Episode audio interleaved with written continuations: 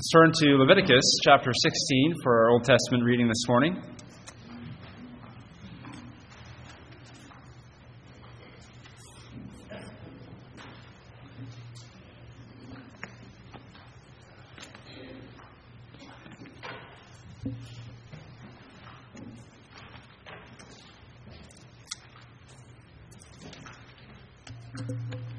Leviticus 16, we'll read the whole chapter here. Let's give our full attention now to God's holy word. Now, the Lord spoke to Moses after the death of the two sons of Aaron, when they offered profane fire before the Lord and died. And the Lord said to Moses, Tell Aaron your brother not to come at just any time into the holy place, inside the veil, before the mercy seat which is on the ark, lest he die. For I will appear in the cloud above the mercy seat. Thus Aaron shall come into the holy place, with the blood of a young bull as a sin offering, and of a ram as a burnt offering. He shall put the holy linen tunic and the linen trousers on his body. He shall be girded with a linen sash, and with a linen turban he shall be attired. These are holy garments. Therefore he shall wash his body and water and put them on. And he shall take two from the congregation of the children of Israel, two kids of the goats as a sin offering and one ram as a burnt offering. Aaron shall offer the bull as a sin offering, which is for himself, and make atonement for himself and for his house. He shall take the two goats and present them before the Lord at the door of the tabernacle of meeting. Then Aaron shall cast lots for the two goats, one lot for the Lord, and the other lot for the scapegoat. And Aaron shall bring the goat on which the Lord's lot fell, and offer it as a sin offering. But the goat on which the lot fell to be the scapegoat shall be presented alive before the Lord to make atonement upon it, and to let it go as the scapegoat into the wilderness. And Aaron shall bring the bull of the sin offering, which is for himself, and make atonement for himself and for his house, and shall kill the bull as the sin offering, which is for himself. Then he shall take a censer full of burning coals of fire from the altar before the Lord, with his hands full of sweet incense, beaten fine, and bring it inside the veil. And he shall put the incense on the fire before the Lord, that the cloud of incense may cover the mercy seat that is on the testimony, lest he die. He shall take some of the blood of the bull and sprinkle it with his finger on the mercy seat, on the east side. And before the mercy seat he shall sprinkle some of the blood with his finger seven times. Then he shall kill the goat of the sin offering, which is for the people. Bring its blood inside the veil do with that blood as he did with the blood of the bull, and sprinkle it on the mercy seat and before the mercy seat. So shall he make atonement for the holy place, because of the uncleanness of the children of Israel, and because of their transgressions for all their sins. And so he shall do for the tabernacle of meeting which remains among them in the midst of their uncleanness. There shall be no man in the tabernacle of meeting when he comes in to make atonement in the holy place, until he comes out that he may make atonement for himself, for his household, and for all the assembly of Israel. And he shall go out to the altar that is before the Lord and make atonement for it, and shall take some of the blood of the bull and some of the blood of the goat, and put it on the horns of the altar all around. Then he shall sprinkle some of the blood on it with his finger seven times, cleanse it, and consecrate it from the uncleanness of the children of Israel. And when he has made an end of atoning for the holy place, the tabernacle of meeting, and the altar, he shall bring the live goat.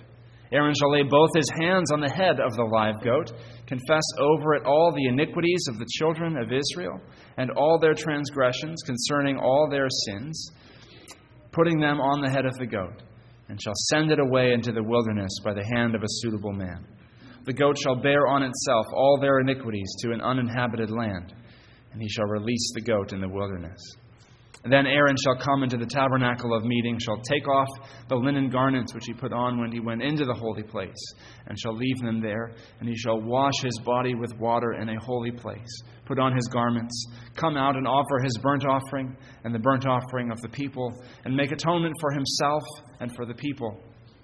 The fat of the sin offering he shall burn on the altar and he who released the goat as the scapegoat shall wash his clothes and bathe his body in water, and afterward he may come into the camp. The bull for the sin offering and the goat for the sin offering, whose blood was brought in to make atonement in the holy place, shall be carried outside the camp. And they shall burn in the fire their skins, their flesh, and their offal. Then he who burns them shall wash his clothes and bathe his body in water, and afterward he may come into the camp. This shall be a statute forever for you. In the seventh month, on the tenth day of the month, you shall afflict your souls and do no work at all, whether a native of your own country or a stranger who dwells among you. For on that day the priest shall make atonement for you, to cleanse you, that you may be clean from all your sins before the Lord. It is a Sabbath of solemn rest for you, and you shall afflict your souls. It is a statute forever. And the priest who is anointed and consecrated to minister as priest in his father's place shall make atonement and put on the linen clothes, the holy garments. Then he shall make atonement for the holy sanctuary, and he shall make atonement for the tabernacle of meeting and for the altar, and he shall make atonement for the priests and for all the people of the assembly. This shall be an everlasting statute for you to make atonement for the children of Israel for all their sins once a year. And he did as the Lord commanded Moses. And our New Testament reading, our sermon text here is Hebrews chapter 9, verses 11 through 14.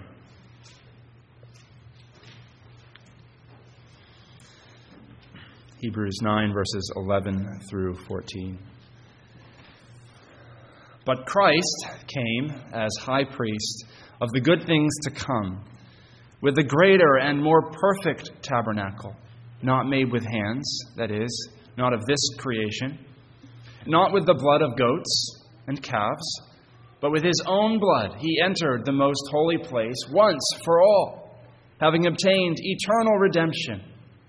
For if the blood of bulls and goats and the ashes of a heifer sprinkling the unclean sanctifies for the purifying of the flesh, how much more shall the blood of Christ, who through the eternal Spirit offered himself without spot to God, cleanse your conscience from dead works to serve the living God? Amen. Thus ends the reading of God's holy word. Let's pray now and ask Him to bless it to us. O oh, gracious God, thank you that you are Emmanuel, God with us, the God who dwells among us and who reveals yourself to us in the person of Christ through the Spirit and your word. We pray now, O Lord, that you would reveal Christ to us and help us give us grace to see him with the eyes of faith, to see the preciousness of Christ, our priest, in whom we stand clean. We pray this in his precious name. Amen. Have you ever torn open the wrapping paper on a Christmas present? Eager anticipation, right? You're unwrapping this, this beautifully wrapped gift. You open it up, and suddenly you realize you have no idea what this is for. You don't know what this present's for, or what, what, what, what, why, you need it, or why that person gave it to you. Sometimes this happens with, with our children. Uh, we give them a present, and they are thrilled that they got a present. Uh, just the act of opening the present's exciting for them. But they open it up and then they, they have no idea what to do with it. And so you have to show them. He, here's, here's what's so good about this present. You don't understand it, but let me, let me show you how to use it. Let me show you how fun it will be. Let me show you how, how, how, how wonderful this, this gift is. Sometimes I think as we come to our Lord Jesus Christ, the great gift that God has given us, um, we're, we're told it's the most wonderful gift Christ is the most wonderful gift. Uh, but, but sometimes we, we, we're not sure why. W- what is this gift for? What do we do with this gift? What, what is it for? Why is it that this gift is so precious, that it is so good? We looked at this last week a little bit. The Bible teaches that Jesus is sent by God to earth as the God man to fulfill three roles He's our prophet, He's our priest, and, and he's our king. And we looked in particular at how he's our, our prophet last week, and, and, and, and we asked the question well, what's so great about a prophet? Why do I need a prophet? What's that gift for? Well, it's because you need someone to reveal God to you, someone to take away the blinders that sin has put in front of your eyes and show you the glory of God, show you the love of God, the grace and truth of God for you. But Jesus is also the perfect priest. And this is what we are considering this morning. And again, we might say, well, what do I need a priest for? what's a, what is a priest? What's so wonderful about this gift that Christ is a great high priest for me? Geerhardus Vos, who is a professor at Princeton Seminary uh, in the early 20th century, puts it very well. What, what's a priest? He, his answer is this A priest is one who brings men near to God, who leads them into the presence of God. A priest is someone who brings you into the presence of God. He's your representative before God, stands before God, and when he stands before God, in him, you're standing before God. Uh, it's not that uh, he's an out of touch and distant representative um, uh, before God, but because of our, our union with our priest, we, we are there before him. Vos, Vos writes further. He says, The contact with God is passed on to the people as an electric current through a wire. So when your priest stands before God, you are standing before God. You're in the presence of God in Him. That's what a priest is. So, to ask the question, what do we need a priest for? We can ask the question this way Do you need the presence of God? Do you need the blessing of God, peace with God? Do you need to stand in His presence and, and, and delight in Him and have Him as your blessedness and your reward. Well, of course, that's exactly what we need. That is our most fundamental and deepest need. God made us in His image so that we could worship Him in, in, in, fellowship with Him. Our chief end is to glorify God and to enjoy Him forever. There's nothing we need more than a priest to bring us into the presence of God and give us peace and joy in the presence of God. It is only with a priest that we can have that. This is pictured for us powerfully in the Old Testament in the way that uh, Moses finishes the book of Exodus and starts the book of Leviticus. At, at the end of, of, Exodus, the, the tabernacle's been built, this, this tent of meeting, this mobile temple, this dwelling place of God with his people, has been set up. It's beautiful full of gold and, uh, and purple cloth, scarlet cloth, richly decorated, uh, richly furnished. Um, and uh, the, the, people of Israel there have, have, have built the tabernacle. And God comes down in His glory and He fills the tabernacle with this blinding cloud of glory. His holy presence is there in the midst of His people. But at the end of the book of Exodus, the tabernacle's there, the people are there outside it. It's been filled with the glory of God, and no one can go in. Not even Moses can go in. And that's how Exodus ends. And then Leviticus begins, and God says, You need, you need a priest to come in. You need a priest who's going to make a sacrifice for you, cleanse you of your sins, and, and bring you in. This is why God gives the priesthood. That's why we get all this blood in Leviticus and all the priests and these sacrifices in Leviticus. God is saying, You need a priest to bring you into my presence, a go between to bring you in. God sets up the priests to do this, and then down through the generations, uh, the priests or uh, the priests of Israel will, will do this on behalf of Israel. They'll be the mediators who bring the people into the presence of God. But then Jesus comes. And in Jesus, we see that, that, that, uh, that all these priests who came before were just, were just uh, a dress rehearsal. They were just, they were just pictures of, of what he would be, dim reflections of what he would be. God sends Jesus to be the great high priest, the last, best priest, who offers the perfect sacrifice and brings us into God's presence forever. And this is the point of the text we read there, Hebrews 9, verses 11 through 14. Jesus is the best priest. He is the only priest that can bring us into the presence of God, and He is the priest that you and I desperately need. Three reasons that the text gives us for why we need Jesus to be our priest. Number one is this because Jesus brings us into the good things. Jesus brings us into the good things as our high priest. Verse 11 says, But Christ came as high priest of the good things to come.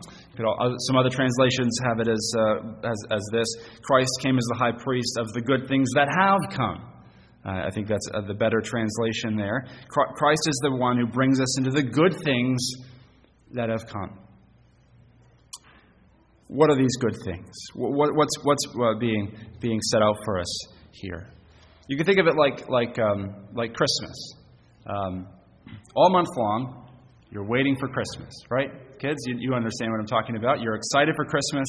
Uh, uh, you're, uh, you're looking at the presents slowly accumulating under the tree, uh, and you're excited to, to, to, unwrap them. Or, or perhaps, perhaps you, uh, uh, you're, you're planning out the menu for Christmas. And you're, you're planning out what we're going to eat on Christmas Day. And you're getting everything ready. You're baking things, you're prepping ingredients, it's getting, getting it all ready. But then finally, Christmas comes. It's finally time to open the presents. It's finally time to enjoy the feast that's been laid out for you. The good things come on Christmas. Right, so the author of the Hebrews is, is looking at the Old Testament and he's saying, all those things, yes, they were wonderful, but they weren't the good things that were coming. Right? It's, it's, that, that, the Old Testament is wrapping up the gift in the, in the beautiful paper. It's planning the menu. It's, it's getting everything ready. And then Jesus comes, and the good things come. It's time to unwrap it. It's time to enjoy the reality that's come, to enjoy the, the feast that's come. Uh, the, the, the audience here of the letter to the Hebrews are these Christians who are looking longingly back at the old ways under Moses. Um, they, they had the gift that was in Christ, but they wanted to go back to the wrapping paper. They wanted to go back to the menu. They had the feast and they wanted to go back to the menu. Hebrews is telling them, You have the good things. You have what the old covenant was all about. You've got the new covenant now, the, the fulfillment of all the, the Old Testament types and shadows and promises. Jesus, your high priest, has brought you into the good things of the new covenant. These good things that Jesus has brought us into is, is nothing less than the heavenly kingdom of God already beginning. It's, it's that, that peace of God which we, which we expect at the end when Christ comes and, and, uh, and uh, uh, uh, brings his, his new creation in all its fullness. That's already beginning, it's already unfolding inside of us spiritually as Christ brings his kingdom. Brothers and sisters, no one else can bring you into the good things of the kingdom of heaven, of the new covenant. There are all kinds of other false priests who try to bring us into the good things, into the, into the better things. There are Instagram priests who try to bring us into uh, a beautiful and meaningful life. Uh, there are pop culture priests who tell you to find salvation through expressing yourself. There are marketing priests who promise you that give us a little bit of your money, and, you can purchase fulfillment and joy like you've never experienced before. Right? We, have all, we have all these priests, political priests, promise you if you vote for me, I'll bring in the, the, the, a perfect reign of peace and joy. All these priests that tell us they can bring you into the good things, but only Jesus, our high priest, can do that. Bring us into the good things of the real joy and peace and blessing of the kingdom of God. So Jesus brings us into the good things of the new covenant. The second reason Jesus is the only high priest that we should put our trust in is that he brings us into the better sanctuary. Jesus brings us into the better sanctuary. What was the priest's job in the Old Testament? Basically, most, most fundamentally, it's to bring the people into the presence of God in the tabernacle, and then later on the temple, which replaced the tabernacle. The tabernacle uh, consisted of, of an outer court, and then there's the holy place inside that, and then in, within that there's the most holy place, the holy of holies. The, close, the further into the tabernacle you go, the closer you come to the heart of God's presence. And the Holy of Holies there, the innermost sanctuary of, of, of, of, the holy dwelling place of God, is separated from the, the other parts of the tabernacle by a great uh, thick curtain. And inside the Ark of the Covenant, there's this gold chest, uh, which has the Ten Commandments inside it, uh, which represents the covenant of God's relationship with His people. It has these two angels on top, with their, their, their wings outstretched to cover, uh, to cover the, the lid of the mercy seat there. And this is, this is the place where God forgives His people This is the place where God pours out mercy on his people. This is the place where God dwells with his people, the heart of his relationship with his, with his people. And once a year, the high priest goes in and meets God there.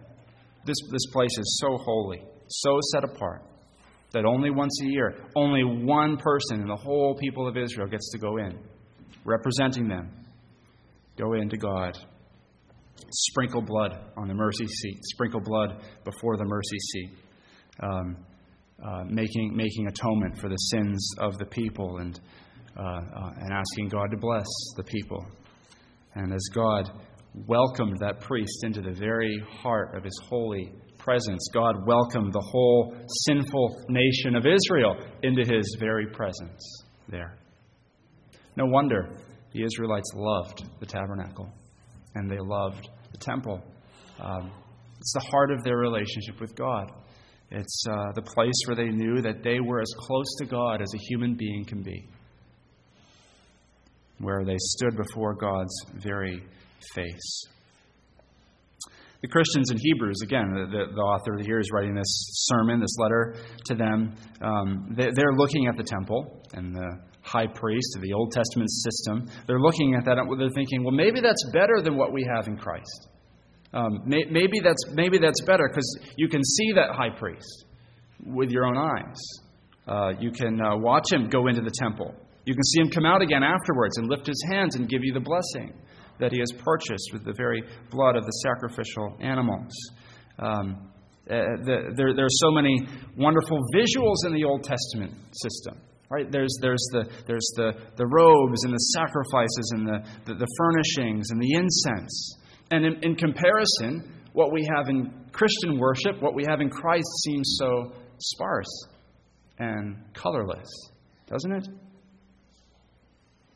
But the author of the letter to the Hebrews is saying, Don't you realize you have something so much better in Christ uh, than, than you had before? You, you have a temple but it's not the earthly temple. Uh, you, you, you have not a man made temple, you have the heavenly temple that God Himself made, the temple of heaven where God dwells in all His glory and holiness, the one that He Himself made. The tabernacle, the temple, these Old Testament structures, they were just copies of, of that temple in heaven where God dwells.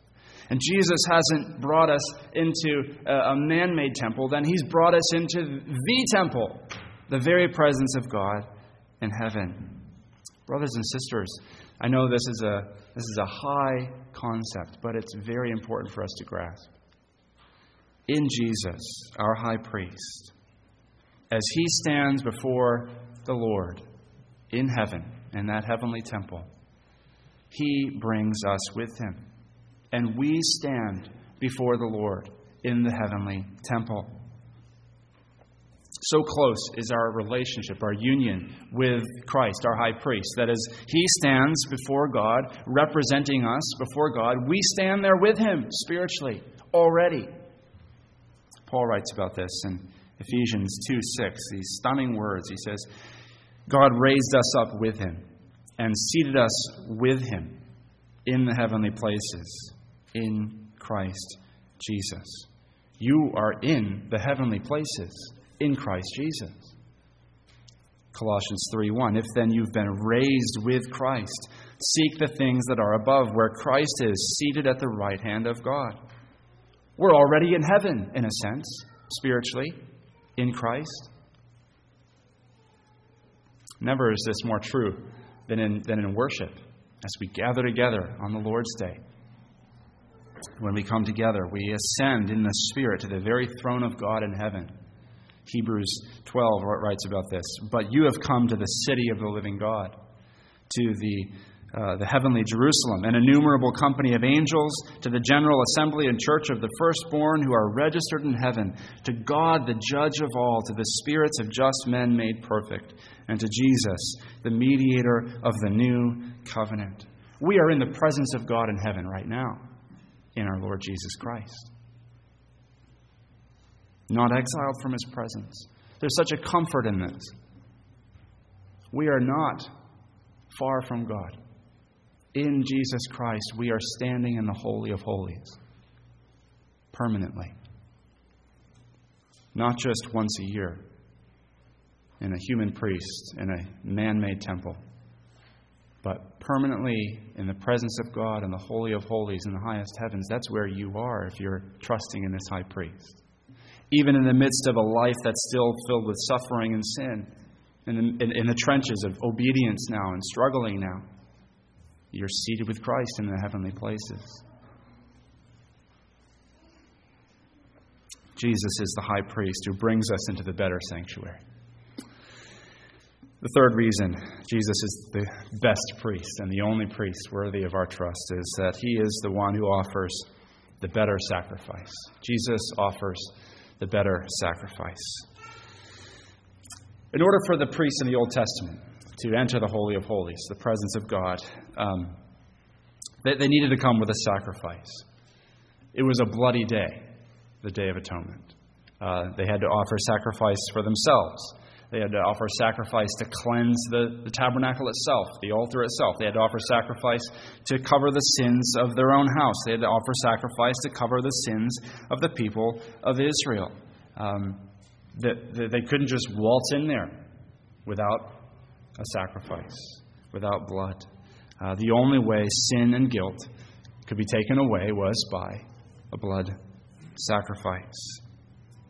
Only a sacrifice can cleanse. But all those sacrifices in the Old Testament, all those animals slain, slaughtered, their blood poured out on the altar, wasn't enough, was it? Um, you can see this because they had to be repeated every year. Sacrifice had to be made. We made the sacrifice last year, but we've got to make it again this year because it wasn't permanent. It didn't, it didn't permanently cleanse our sins. And this makes sense. How could the blood of a sacrificial animal cleanse sin? How can that remove the stain of our guilt and our sin? For, the, for, the, for justice to be done, the punishment of sin can't be transferred to, to a representative animal. An animal's not worth what a person is worth, not made in the image of God. An image of God has to bear this punishment for the sins of an image bearer of God. A, a person has to be the substitute for a person. And this is where our Lord Jesus comes in. He is, the, he is the high priest who offers the better sacrifice, not of an animal, but of his own blood. What an act of love.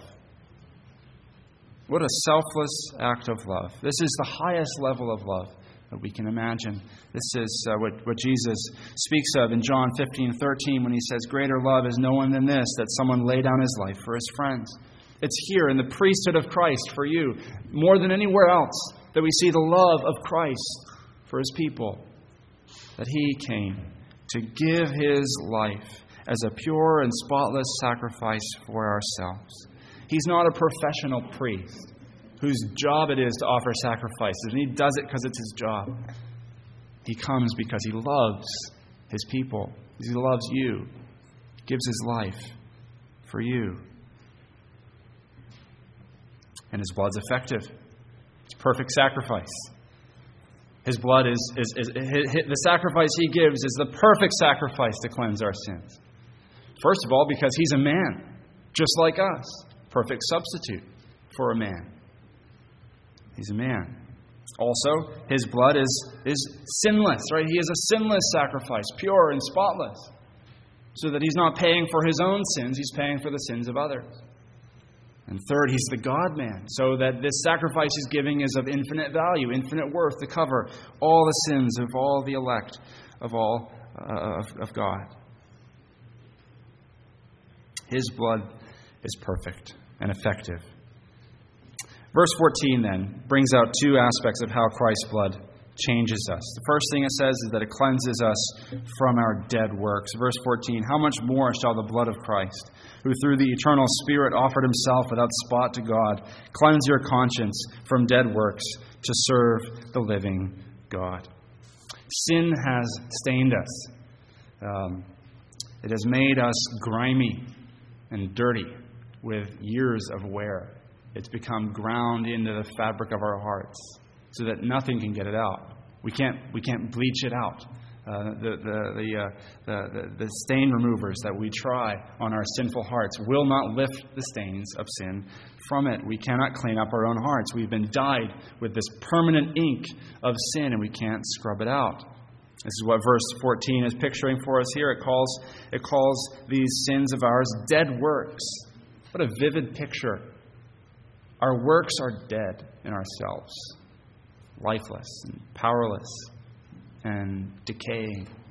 These good things we do that we think we do are, are, are dead things. Apart from Christ, they are lifeless things, worthless things. But by the blood of Christ, your priest, all that is washed away. Right? One treatment with the blood of Christ, and your heart is clean. Perfectly clean. All those stains are washed away. He is the high priest who, who stands even now in heaven as the one who can clean your heart of all its stains, the stains of, uh, of all the sins that you have. So take your heart to Him, loved ones. Go to Him daily. Say, Lord, Lord, my heart is full of sin again. My desires are all wrong again. My loves are all disordered again. My words and actions are all stained with sin again. I can't clean myself up, but you, Lord, you're my high priest. Cleanse me by the blood of your sacrifice. Will he? What if it's the same sins that you had to be cleansed from yesterday, and the day before that, and the day before that, and the decade before that? Will he continue, or will he get exasperated? They say, Enough. I'm done with forgiving you and cleansing you from the same thing. You fell in the same dirt pit of sin yesterday. I'm not going to clean it again today. It is His delight to cleanse you of every sin, over and over and over. What if the stain of your sin just runs too deep? I mean, what you, what you did is just so deep so sinful that maybe, maybe his blood won't cover it, won't cleanse it. Is his blood sufficient for the worst sin? What if it's a sin that you have been enjoying for a long time and stubbornly hanging on to and not letting go for a long time? Will he forgive you of that sin if you come to him earnestly desiring forgiveness for it? Of course he will. His blood can cleanse the deepest stain. There's even more that Christ, our priest, does. He cleanses our hearts, our sin stained hearts. But look with me at the second half of verse 14. We see this other aspect of what he does as our priest there, and that's this that he enables us to serve the living God. So his blood does not just cleanse us, but actually renovates us. As our high priest, he's He's getting to work inside our hearts, changing us from the inside out. Not just giving us this, this neutrality in our hearts where we're not stained by sin anymore, but actually making our hearts able to obey and serve God and love the Lord. And, and, and so that instead of, instead of spewing out sin from our hearts, we're actually becoming well springs of obedience to Him. We are able to change by the blood of Christ. We are able to change by the mediation of our high priest. Christ stands ready to be your high priest, to cleanse and restore you in every aspect of your life. In your, in your marriage, if, if you're married, and you look at your marriage, and you see these sinful habits in your marriage. The same old sinful habits that have been there for a long time the selfishness, the manipulation, the anger. Who can cleanse that? And who can change it? Your high priest can. Take it to him, and he will. He will give you grace for forgiveness and grace for change. And in your, in your parenting, who can forgive you for losing your temper with your kids again? Who can forgive you for being lazy and not nurturing them in the Lord as you should, not training them up as you should, not loving them the way you should? But the Lord can, and He will. Your high priest will forgive you of that, cleanse you of that, and, and, and renew and restore your life in that. What about it? What about in work? You, you, you, you, you've, uh, in your work relationships. Who, who, who, can, who can be the high priest who comes and, and, and cleanses you from your sins in that? in, in uh, who, who, can, uh, who, can, who can cleanse you from the sins in that and also uh, renovate your heart so that you start honoring your employer more and that you start honoring your coworkers more and grumbling about the work less. We need a priest to change us. What about children? Who can help you honor your parents? You've messed up again. You've rebelled against your parents again. You've dishonored them again. You've been lazy when they told you to obey. You've been disrespectful to them again. The Lord can forgive you of that. And He will. Take it to Him. And He can change your heart to make it more willing for obedience. This is what our high priest does. He comes and He renovates us. What about in our relationship with the Lord Himself? We fall into idolatry again. We start looking elsewhere for, for, for, for, for, for joy and for satisfaction and security. We, we, something comes up and we doubt His providence again, and we grumble and complain at what He's done in our lives again. He will forgive us of that and cleanse us of that and work change in us. He makes us, as the text says here, able to serve the living God.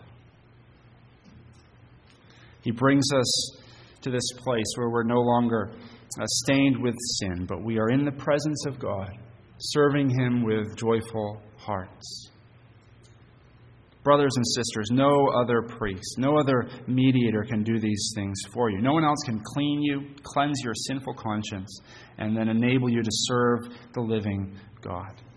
No one else can do this and bring you into the presence of God. Only our Lord Jesus Christ can. He is our great high priest who brings us into the very presence of the Father. So cry out to him, Lord, be my priest. Change me, cleanse me, renew me, and bring me into your Father's presence. Let's pray. Jesus Christ, thank you that you are the great high priest for us. Out of your infinite love, you came and gave yourself as the sacrifice for our sins. We thank you that you are the one who brings us into the very presence of God. We pray that you forgive us for uh, trusting and looking to ourselves for these things. Lord, help us to find all our hope and all our trust in you and you alone. We pray this in your precious name. Amen.